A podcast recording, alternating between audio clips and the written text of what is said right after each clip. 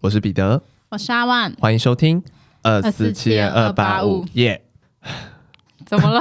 没有，就是 就是最近温差变化真的很大，然后就是一直有一种，因为我其实上一次录音的时候就跟听众朋友说，就是我有点小感冒，然后这中现在鼻音蛮重的，对，然后这中间断断续续就是好了，然后又不好，然后又好了又不好，就觉得很烦呐、啊。然后就是这两天，因为因为我前几天刚拍完片。然后拍片的时候，其实那个作息有一点日夜颠倒，这样，所以就又有一点受风寒的的感觉，所以有一天早上起来就喉咙就非常痛，然后现在就是又有痰，然后就觉得，哎，怎么每次要录音的时候，就是喉咙状态都很差？没关系，就是跟大家分享，还是是过敏，不是？是不是不是是感是感冒的那种感觉，这样。嗯，你现在鼻音比较重，诶，上一集可能还好，对，可是现在好像有变比较。对啊，就是昨天酷酷扫了一整天这样，然后今天也在酷酷扫，哎。好，反正没关系，有酷酷扫的部分我都会尽量把它剪掉，大家不用担心。就像现在，这个我不会剪掉。好，那今天要跟大家分享的前面的事情呢，就是是一个感触。那不知道大家有没有看过《六人行》？有，我有看过哎、欸，我看到第七季吧，后面还没看。过。哇，那你看蛮多的，因为我本人是没有看过《六人行》的，但是就是前阵子关于《六人行》有一个新闻嘛，嗯，就是其中有一位演员过世了，对，马修，对，然后其实新闻其实蛮多的，这样就是，其实我从以前就会听到说，很多人就是《六人行》这个剧对很多人来说是很很有经典的、很经典跟很有意义的一部剧，嗯、然后我那时候其实都不太懂，就是我以前其实接触的美剧很少。对，即便像这种，它其实一集就二十几分钟，这种比较偏短的长寿的剧集，我其实都有点不太懂它的好看的点是什么，跟为什么这样子的剧会深得在大家的心里。那一天我就听到一个，也是一个网红吧，反正他就是分享，就是关于这个新闻的一些看法。然后他就分享说，他他们在看这部剧的时候，不会觉得自己在看一部剧。而会觉得说，他们自己也是这部剧的一份子，因为在六人行里面的故事是，他们其实是住在同一个公寓里面的六个朋友，六个朋友。然后呢，剧演的内容就是他们生活的一些狗屁倒灶的事情，这样子。然后你在看的过程中，你就会很跟着他们一起开心、难过，有烦恼也会帮他们想解决办法什么之类的，这种很跟他们贴在一起的这种感觉，这样子。因为我以前没看什么美剧嘛，但是在今年年初的时候，我有接触了一个类似这种，就是有点像情境喜剧的这种剧集，叫做《破产姐妹》。对，然后应该也是很有名。对，然后它就是也是好好几季这样，五六季这样。这部剧蛮好，蛮好笑的。但是放到今天这个时间来看，它其实内容有蛮多政治不正确的内容。对，那后来好像也是因为这个原因，所以就没有再续订了。年初的时候，我刚好在当兵嘛，所以就是日子蛮无聊的，所以我就很常花时间看这个剧这样子。然后每次就会看看看，就好好笑，然后就是看看看看，然后看到最后一集的时候，我突然就觉得很不舍诶、欸。嗯，就是会有一种，我好像没有办法，就是我好像跟这两个人，因为他主角是两个女生，这样，我好像跟这两个女生相处了好长一段时间，但是从今天开始，我再也没办法参与到他们的人生了。他们之后的生活还是会继续，就对我来说啦，就是角色的这个生活，他们还是会继续，可是我再也没有办法参与。他们的人生了，我没有办法再看着他们看到了，看着跟着他们笑，或是跟着他们难过什么之类，我就有一种好不舍跟悲伤的感觉。对，所以在这时候看到六人行的这个新闻，我就啊，我就有点连接起来，就是我就懂了为什么大家会这么难过，跟为什么这个件这个剧会在大家心里停这么久。然后我就会再进一步的思考说，虽然那些人都是虚拟的角色，可是他们被创造出来之后，他们有自己的。人生这样子，所以他们的人生或许还是会继续，可是我们已经没办法再参与了这件事情，会觉得有点小难过。这样，不知道大家会不会对于看剧看到这么深啊？你要说过度解读也好，就是它毕竟就只是一个虚构的东西，然后那些也就是都是演员，可是他们就是把一个角色塑造的很立体，立体到你会觉得他就像是你一个，这个感觉就有点像是你们本来是一个一一很好的朋友，然后有一天。他就从你的生命再也消，再就从此消失了，对，然后你就没办法再参与他的生命了。而且而且这些剧都都是一些比较长寿的剧，你就会觉得，哎，已经参与了这么这么一大半了，对，然后他们就突然停结束了，对，就是对，就是突然的结束了，然后你就会觉得。有点不舍了，这样对，对，而且因为通常这些美剧呢，其实，嗯，他们这种比较偏生活的，他们就是不会有什么太大的起伏，不会说像我们一般看偶像剧有起承转合，到后面发现一个很大的转折，你就知道差不多要大结局要合了，你就有心理准备。嗯，但这种就是呃美剧，他们就是呃平常的是一些比较稀松平常的事，不会突然有很大的起伏或怎么样。对对对，对，对，然后突然结束的时候，就会觉得哦。竟然结束了吗？对，就是他们感觉那个感觉就像是，诶，你的日子明明就还在继续过，但是为什么我已经没办法再看到你接下来的日子在过什么了？嗯嗯、我觉得你形容的很好，就是像什么那种偶像剧什么，你会有一个你知道是大结局，你会知道差不多哪边哦，差不多要结束哦。对对，你已经预设好它会结束的这种感觉。可是像美剧这种情境喜剧，它就是太日常到很就很像你在看一个朋友的生活，但你就再也看不到他。接下来的日子，嗯，对，所以就是不知道大家看剧会不会有这样的一些心情了。六人行我没看过，但是就是也许找时间可以来看一下，这样子蛮好看的。而且我有时候觉得这些美剧的编剧都很有才华，到底是怎么想的那些笑点？我真的 很吃那个笑点，就对，很吃。对，破产姐妹真的很好笑，有好多个夜晚我都笑到合不拢嘴，睡前都有时候睡前就看个一两集这样子。对，那这差不多就是我想跟大家分享的一些看剧心得。那推荐大家可以去看《六人行》跟《破产姐妹》。接着我要来，其实我不是要来分享，是要来问你有没有一些年末计划了？因为我们在这集播出大概是十二月八号，就是就十二月中左右，对，差不多。那已今年又要到年底了，一年就是这么快过去。哎呀！你已经年末有计划吗？你说什么跨年或是什么？对啊，圣诞节、跨年都是十二月最令人兴奋的节节日要。诶，关于圣诞节的话，今年是刚好因为是在密室工作嘛，然后他们有办一个有点类似圣诞趴的这种感觉，对，所以会圣诞节有一个圣诞趴。那今年跨年呢？因为我之前又听一些就是 podcast 说。呃，就是今年好像流年要走入一个新的大局的流年了，这样子。所以你在跨年的时候，你要做出一个跳出舒适圈的活动，就是比如说你平常都是待在家里的人，那你今年就要出门跨年；或者是比如说你平常都出门跨年，那你今年就待在家里，就是一个跳出舒适圈的一个举动，这样。哎、欸，那我今年有跳出哎、欸。对，所以我们我今年就在计划想说要怎么跳出舒适圈，所以我决定要就是全家人去夜唱跨年。哦对，所以就是，所以你是主要是跟家人过。对对对对对对对。那你有什么计划呢？我就是跟朋友，我要去露营，就是去那种三天两夜。因为我本人呢，嗯、就是跨年的时候通常都是在家，或是不太会去太远的地方。嗯。类型，而且能跟大家分享，我没有去过 一零一跨年，我已经生活在台北二十四年了，但我从来没有在，我也没有在一零一跨年过。我靠，那个人潮我在吓疯哎！我有在。呃，一零一跨年结束之后到那附近，哇，那个人潮真的是太恐怖了，太恐怖。可是那时候刚好是因为大家要往我要去的反方向移动，嗯、所以我那边还算畅通。可是反方向这个塞到一个不可思议，不行啊！对对对我也是完全没有现场体验过那个烟火什么的，就是在跨年的时候，嗯嗯嗯嗯，对啊。但今今年呢，就是要跟就是朋友一起露营这样子，对。不是露营啦，就是去外面住玩这样子。嗯，对。那圣诞节呢，就是要去台南。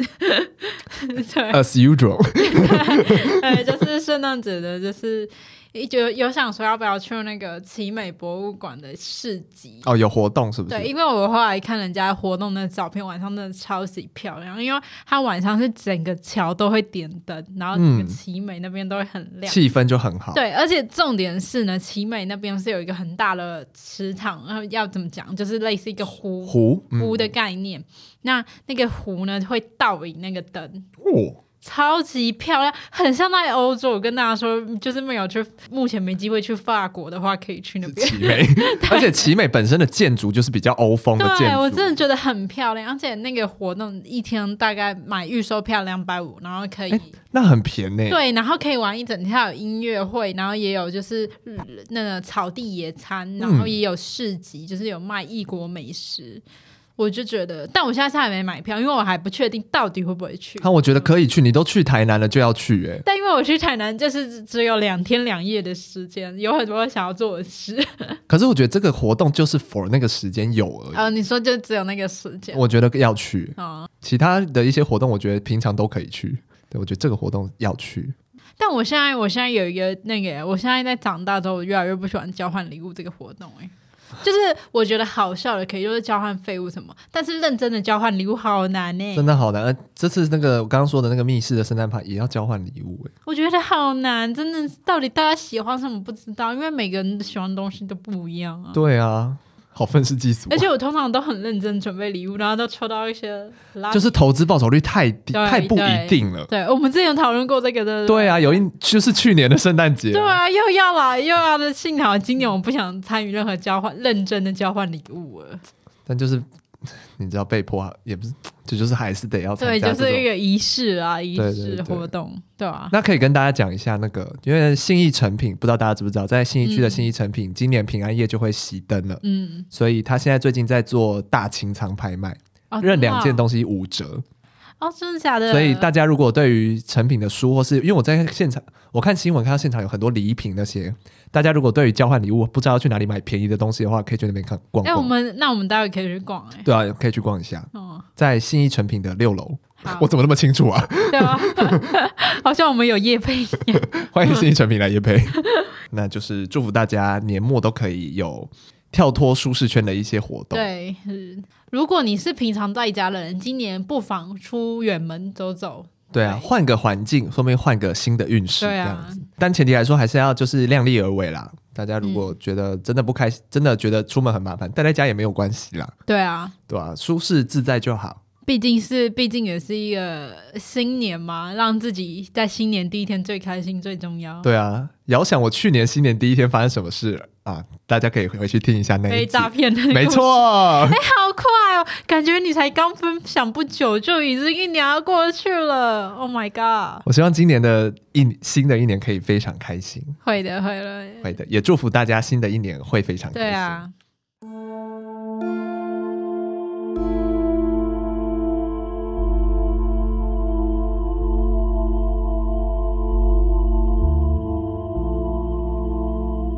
的，那我们接下来就进入今天的案件。我今天要跟大家分享的案件呢，是一个火灾的案件。那它的标题呢，大家都有看到的是卫尔康餐厅大火。时间呢是发生在一九九五年的二月十五日，地点呢是台中中港路，也就是现在的台湾大道上面的一家餐厅，叫做卫尔康。那我们先把时间倒回到这一天，二月十五号，那是什么日子呢？刚好是情人节的隔天。所以威尔康餐厅呢，今天依然是高朋满座的一个状态。那晚上七点左右呢，餐厅其实已经忙得不可开交了。就算已经调动了更多人力前来支援，但还是就是忙得天翻地覆这样。也因此呢，位于一楼吧台目前是一个没有人的状态。所以呢，这个时候没有人注意到吧台的下方有很多的那些瓦斯管线，其中有一个瓦斯管线因为有一些些微的破损而有瓦斯外泄了。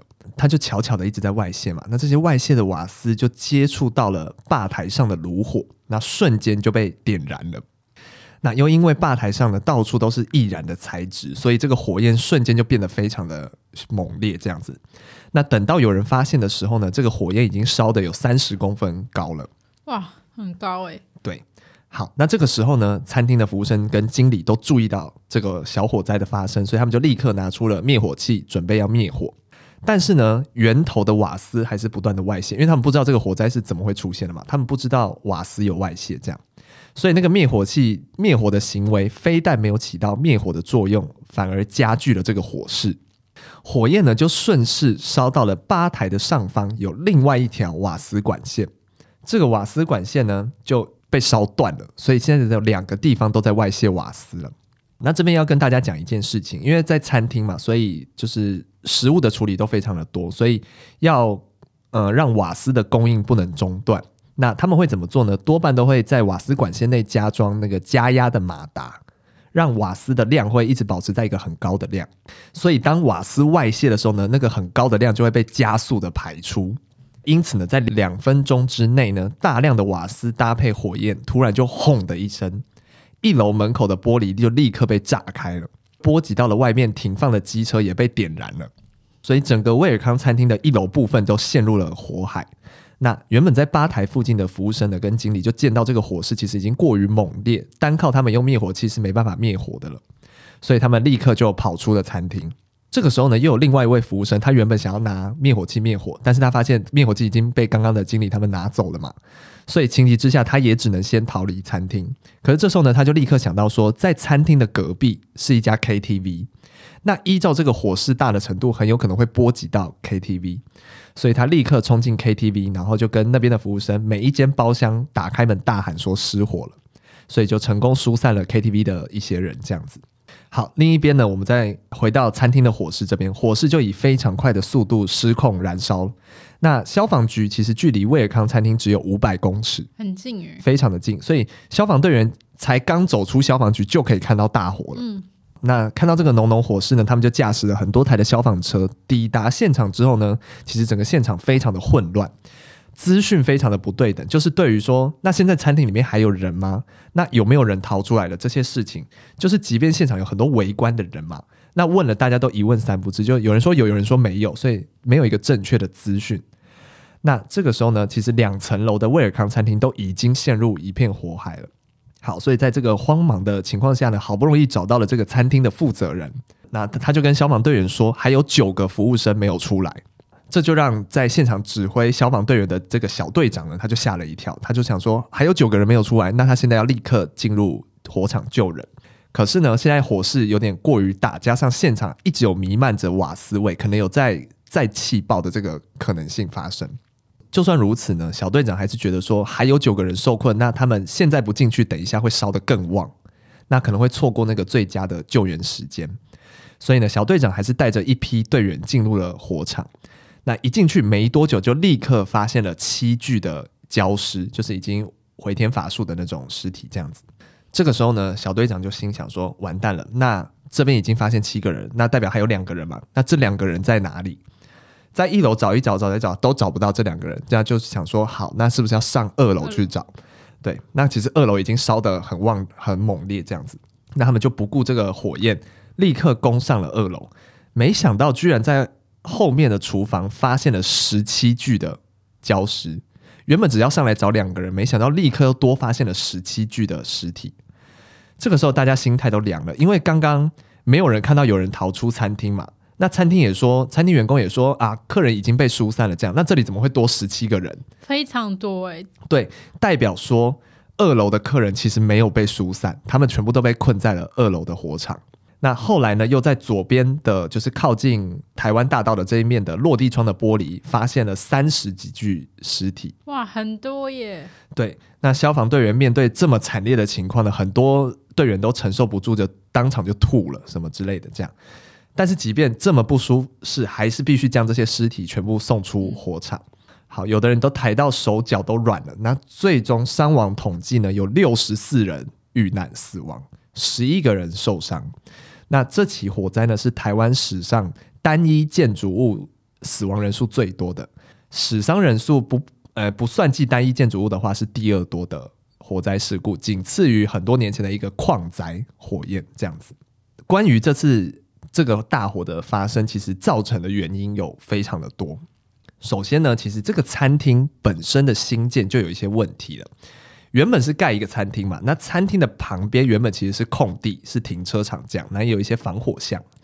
但是后来呢，旁边的停车场被改建成了我们刚刚提到的 KTV，又因为当时的建筑法规限制，所以这个餐厅它是位在住宅区里面，那它整个餐厅新建的面积是有在一个是有一个限制的，所以呢，餐厅就为了逃避这个违法的问题呢，就把二楼改建成了 KTV，等于它旁边有一间 KTV，楼上又是一间 KTV，这样子的概念，这样子它就可以逃避说它是两间不同的店的名义，那就会可以逃过这个餐厅的法规的限制，这样子。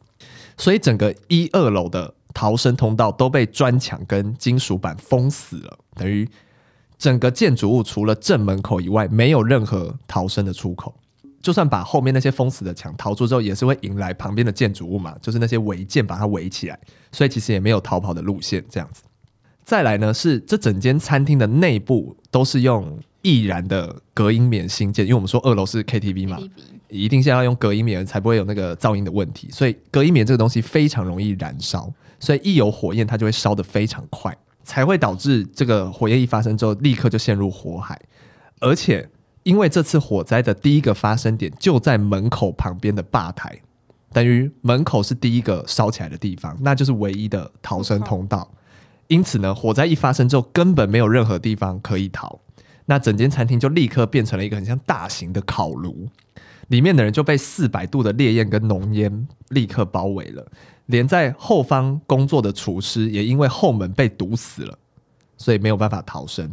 那上面说的这些违法新建呢，居然都没有任何政府单位来盘查过，没有对于这样的情况做安检，显示说政府其实也有一些失职的部分。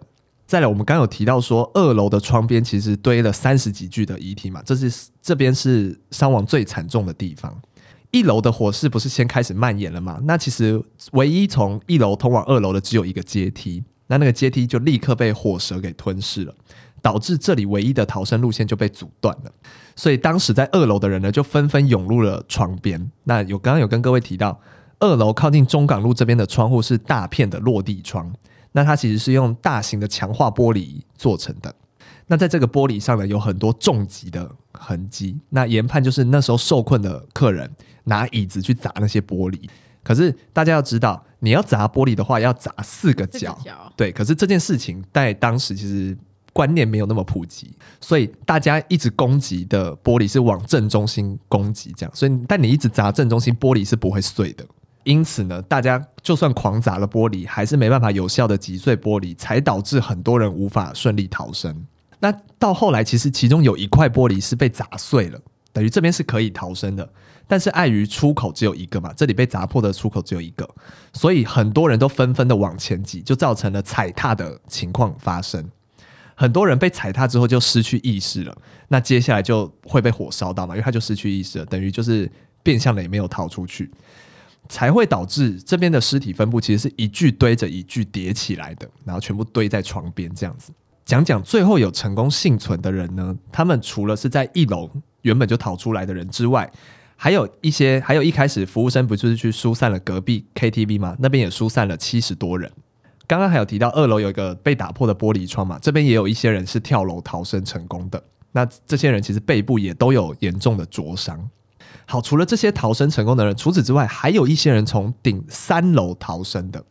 那因为在餐厅的后方，其实还有一个逃生梯。那这个逃生梯是可以通往三楼的办公室跟顶楼的停车场。因此呢，其实有部分民众跟员工是从这边逃生的。那刚前面有提到说，餐厅员工在消防人员刚开始来准备在救火的时候呢，不是有询问说客人有没有就是疏散了这样子？那那时候员工。的给的说法是说，客人已经被疏散了，但事实我们后来发现没有客人被疏散嘛。那为什么那时候员工会给出这样的答复呢？是因为那时候员工在逃生的时候，并没有看到任何人从二楼下来，就是从楼梯下来这样子，所以他们就研判说，啊，那可能二楼已经没有人了，不然照理说，如果还有人，他们会从这边下来嘛。嗯。可是大家要知道，那时候二楼的楼梯已经被火焰包围了，对，加上情况很紧急，大家也没有说看得非常仔细这样子。这个时候也在讨论说，那餐厅是不是对于这种大型灾害的应变措施是没有那么完善的？对，对于员工的，就是呃，之前训练也不是那么完整，这样。而且逃出来的明显就跟你客人的状况对不上啊。对对对对对，所以就是加上前面讲了这么多种种的原因，才会酿成像这样子的悲剧，这样子。那最后呢，威尔康餐厅的负责人呢，就拿出了所有的财产要赔偿受害者家属嘛，但是一个人最多只能分到六十多万。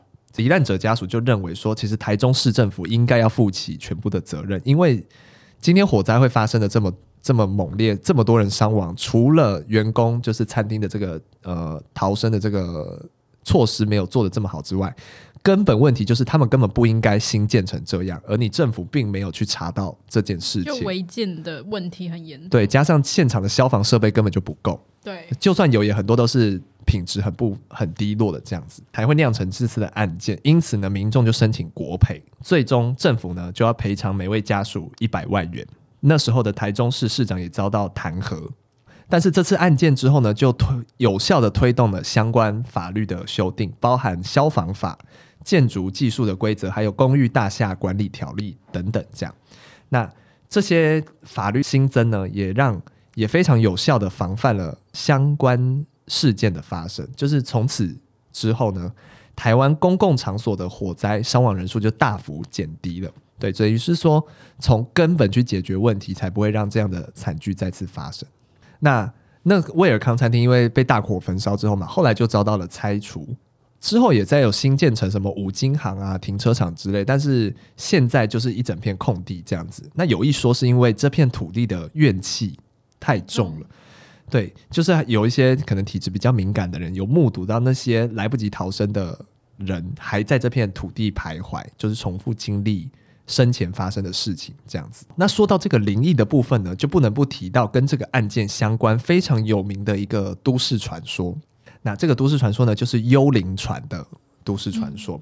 好，幽灵船的都市传说是什么呢？相传就是会有一艘古代帆船的形象的这种船，会到处行驶。那它专门是要收割火灾伤亡的灵魂。据说他是要载满一百个人的灵魂才会真的起航离开。那就有人在威尔康的大火那天呢，在呃餐厅的顶楼目睹到。这艘船的出现，就为这场惨剧其实增添了一些神秘的色彩，这样子。就蛮其实那时候听到就有蛮多灵异的说法。对对对，那后来也有说，就是这艘船其实还有在行驶到台中附近什么第一广场那边，其实也有目击到就是幽灵船的传说。这样，那其实它的起源就是这次威尔康大火这样子。对，那以上就是这次案件的分享，这样。嗯，因为你之前不是有讲过你那个吗？去唱 KTV，然后遇到那个。就是警铃响起还是什么之类的？对啊，就是就是那，而且那时候我去的时候，好像反正跟之前有出事过的那个某一间 KTV 是同一间哦，对对对，就就蛮可怕的。对，所以就是很多时候都是要发生了一些事情，然后大家才会正视到问题的。嗯这个出现，确实就是要要有一个杀鸡儆类似杀鸡儆猴的概念嘛。对对对，就是觉得其实很多事情都是可以事先防范的。嗯、对，所以就是希望大家不要有侥幸的心态、嗯、可是真的很难，通常都是你要知道的事情严重性，才会真的意识到，呃，原来这这么可怕。对对对对对，所以就是希望大家都不会碰到相关的事情。嗯、对，也还好，就是相关法律增定之后。这样的情况就是比较少出现了呢。嗯、对，好，那这差不多就是今天的案件了。我是彼得，我是阿万，我们下次见，拜拜。拜拜。